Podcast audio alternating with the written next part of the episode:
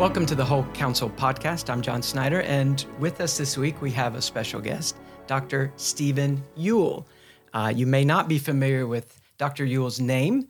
Uh, you might have heard him preach at some conferences recently. He's always a favorite. Um, and you may have seen some of the books that he has recently written or edited. Uh, but we're really glad to have Dr. Yuille with us today. He's been a very encouraging bright spot in the um, Puritan theologian, you know, historian uh, area of evangelicalism. And so we're going to spend some time with him today. I hope it's beneficial. This week, talking with Dr. Stephen Yuille, and um, I was uh, talking with Dr. Yuille uh, before Teddy started recording about some of his books. I have a list of your books that um, I have 20 here but some of them are sets that you've worked on, like William Perkins. Uh, and some of them are individual books, and some of them are smaller books like these. And uh, the way that I came across Dr. Yuille uh, was through this book called Great Spoil Thomas Manton's Spirituality of the Word. And it's his treatment of, or kind of stealing the best from Manton on Psalm 119. And if you don't have that set, this is um, uh, here is the three volume set. So it's quite a substantial commitment to read through Manton on Psalm 119. And um, when I found this book uh, and read it, uh, I was very pleasantly surprised at how uh, Dr. Yuille had put it put into such a small book depth and clarity, theological, biblical clarity, but warmth uh, so it really just the best of all worlds. And there are many other books. This is another one that I picked up The Inner Sanctum of Puritan Piety, John Flavel's Doctrine of Mystical Union with Christ. And uh, so, of course, such a central doctrine for everything in the Christian life, both the objective truths and the practical subjective application of those truths. And on the desk here, uh, Teddy said you can see this uh, in in your shot, there's this giant book. It's um, a book that someone gave me when I graduated with a master's degree. It's John Flavel's Complete Works. So you can read a couple of thousand pages, or you can pick this up and kind of dip your toe in the deep end, and then begin to follow up with uh, John Flavel's works themselves. Well, Dr. Yuille, can you just give us a, a quick introduction of kind of your professional life, um, ministry, teaching. Where are you at? Where have you been?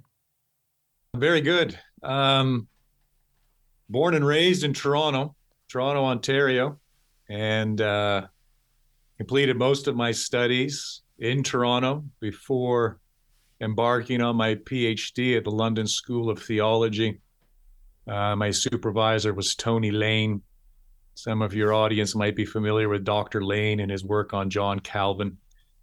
And that was back in the late, oh, early 2000s, I suppose, and completed my PhD. And uh, since then, I have pastored in Ontario, where I'm from originally, and pastored in Texas, and uh, taught at several institutions, including Toronto Baptist uh, Seminary, and uh, Southern Baptist Theological Seminary. And then I spent a couple of years at Heritage Baptist Theological Seminary back up in Canada in the city of Cambridge. And I'm currently the professor of church history and spiritual formation at the Southwestern Baptist Theological Seminary in Fort Worth, Texas. And so we live close to Fort Worth in the town of Granbury, my wife and I, and our youngest daughter, who's still at home, and I also am the preaching pastor at uh, Fairview Fairview Baptist Church, not far from our home in uh, in Granbury. So that's yeah, pastored um, off and on for a better part of 20 years, and been involved in theological education now for about the same the same period of time.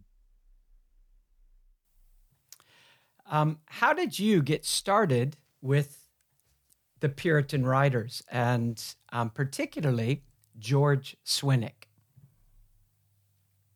it's uh, you know we talk about God's providence. It certainly was because I I fell into the Puritans literally, um, and then stumbled upon George Swinnock. Um, I was completing my MDiv at Tyndale Seminary in Toronto, and I mean I knew who the Puritans were because I had completed an MTS at Toronto Baptist Seminary, and they have some you know, affiliation with Puritan theology and spirituality. So I had some knowledge of the Puritans, but not much. And I, I needed an elective to finish my MDiv. And there was an elective that just kind of fit my course schedule on uh, Puritan piety.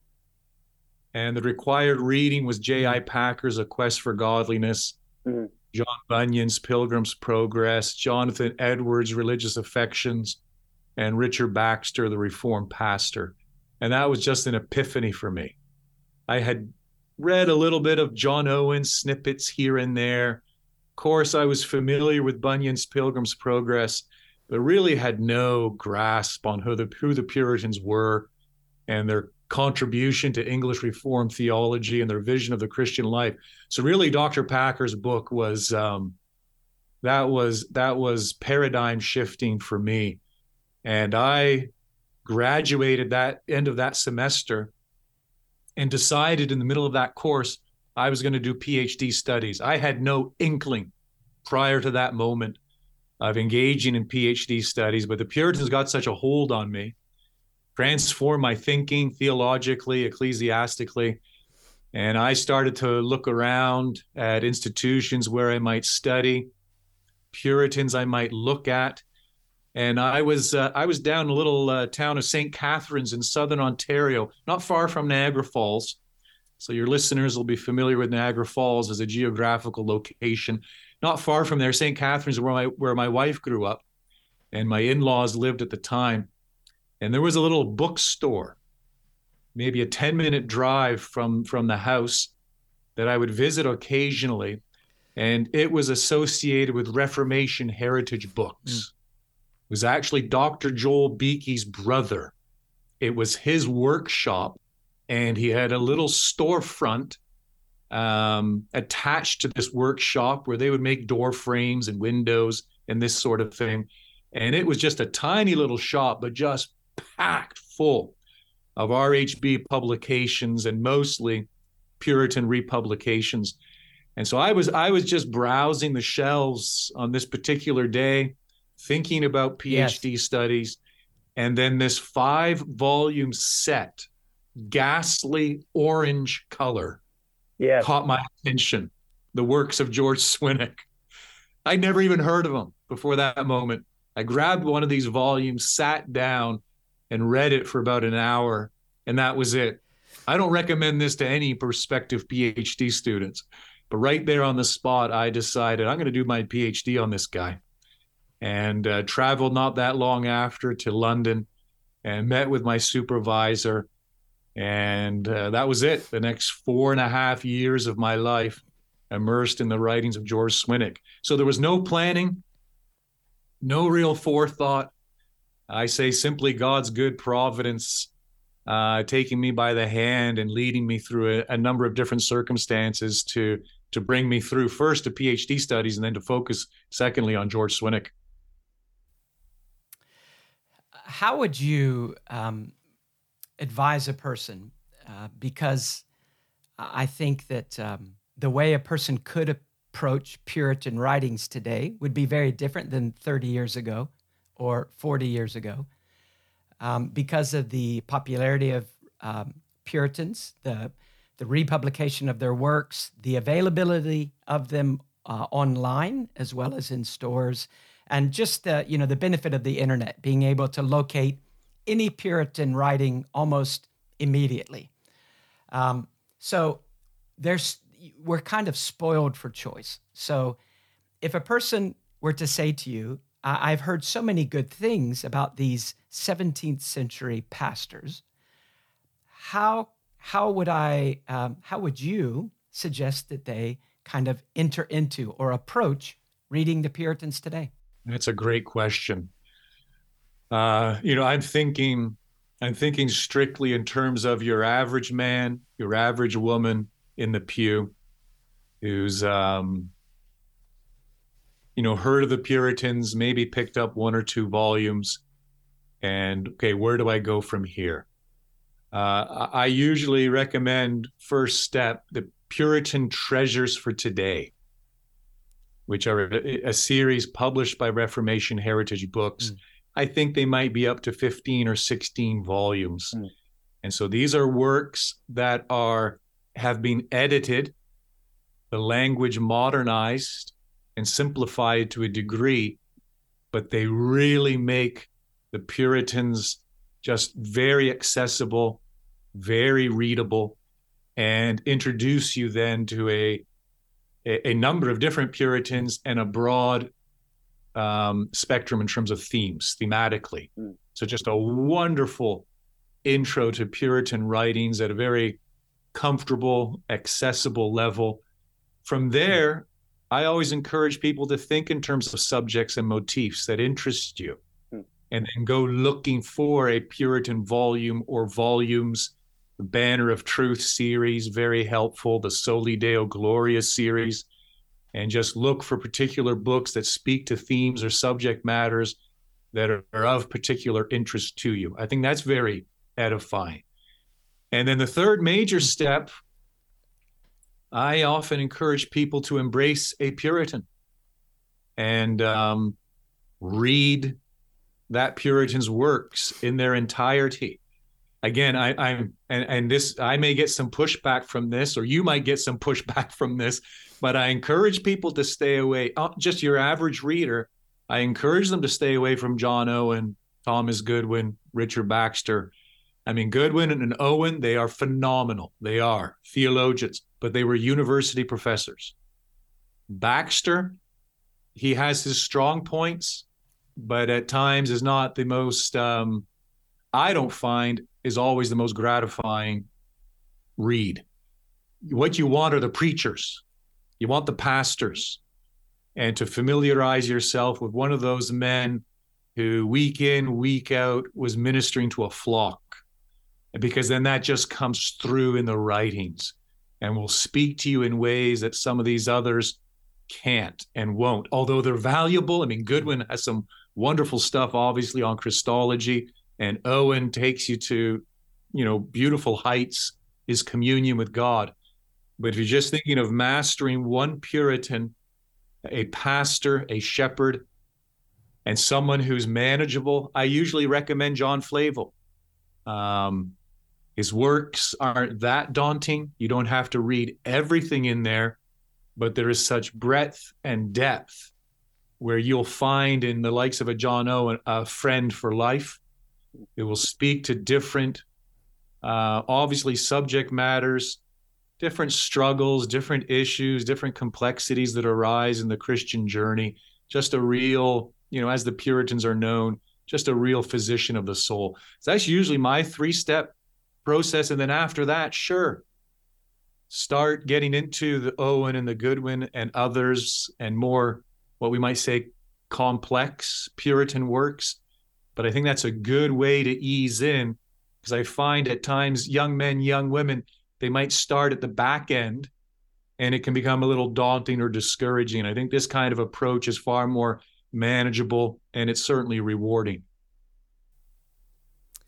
I remember reading um, the first book I read by John Flavel, which I would, I too think uh, he's a great place for a person to just park there and, um, you know, and for him to become, like you mentioned, uh, kind of a lifelong friend to walk alongside you. Uh, you know, you can read. Some writers are so helpful that you that you can read them and they can haunt you in a beneficial way. You know, sometimes they're convicting, but e- even in even in their rebuke to your conscience, um, they are writers that have that constantly point you back to Christ. And I remember Flavel's book um, on the Fountain of Life, uh, on it, basically a, a series of sermons on the work and person of Christ, and it was like um, just it was just golden Um, it wasn't difficult when you consider it was written a couple centuries ago. It was kind of like reading Spurgeon. Um, so it wasn't effortless, but it was worth it. And then I found his kind of his follow up work to that, the method of grace. And for me, that that really clarified early on in my Christian life how does God shepherd a soul? Pneumatology, the work of the Spirit. How does He take all that the Father has planned and the Son has purchased and bring it to bear on a life? And if I can understand that, does that change the way I reach out to a brother next to me, um, or the way I pastor, or the way I raise my kids? Um, so I think John Flavel really is just um, sterling when it comes to those those issues. Um, you've written a number of books.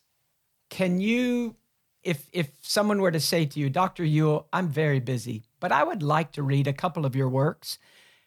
Could you suggest a couple that you would say, if you don't read anything else that I've written, consider these? What would you recommend? Well, that's a good question. Um, in terms of the books I've actually written, I think that little book you referenced earlier by on John Flavel, um, "The Inner Sanctum of Puritan Piety," it's uh, it's brief and to the point.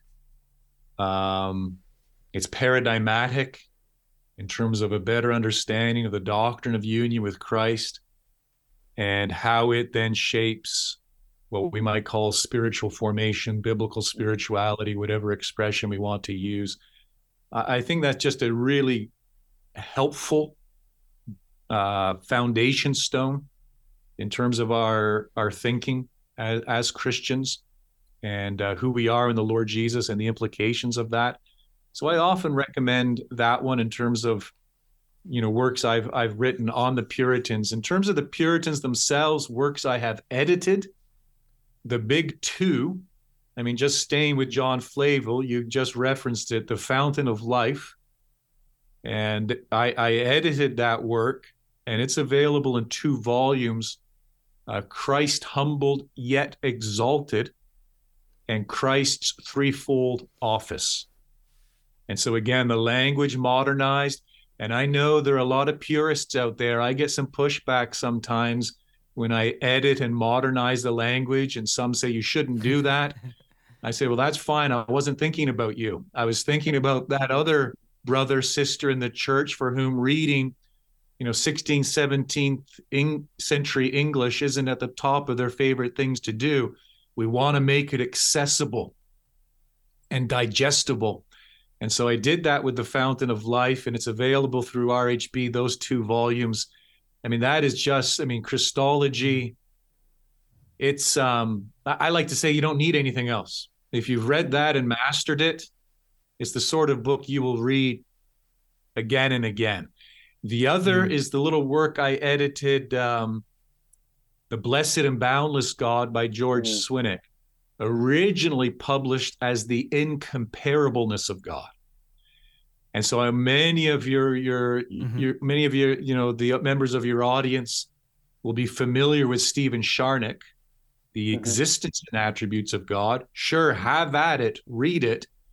Um, it's tremendous, but if you want something a little more condensed, um, concise, I hate to use the word simple, but I'll use it. Simple, certainly doxological um, and falling within the parameters then of classical theism and just wonderfully God exalting the blessed and boundless God in terms of theology proper is I I edited that I don't know how many years ago and I still read it once a year in my personal devotions because I find it just so God honoring and and the Puritans had that wonderful wonderful ability to explain theology not merely as the collection of a you know a series of abstract ideas about God, but really celebrate theology in a very doxological manner that just leads you to to worship and serve and obey our God, Father, Son, and Spirit. So those would be yes. the big two. Um, when I think of works that I've edited, yeah, that well, I go back and read them again. So that's you know there are other works yeah. I've edited I've never gone back to, but those two I go back to repeatedly.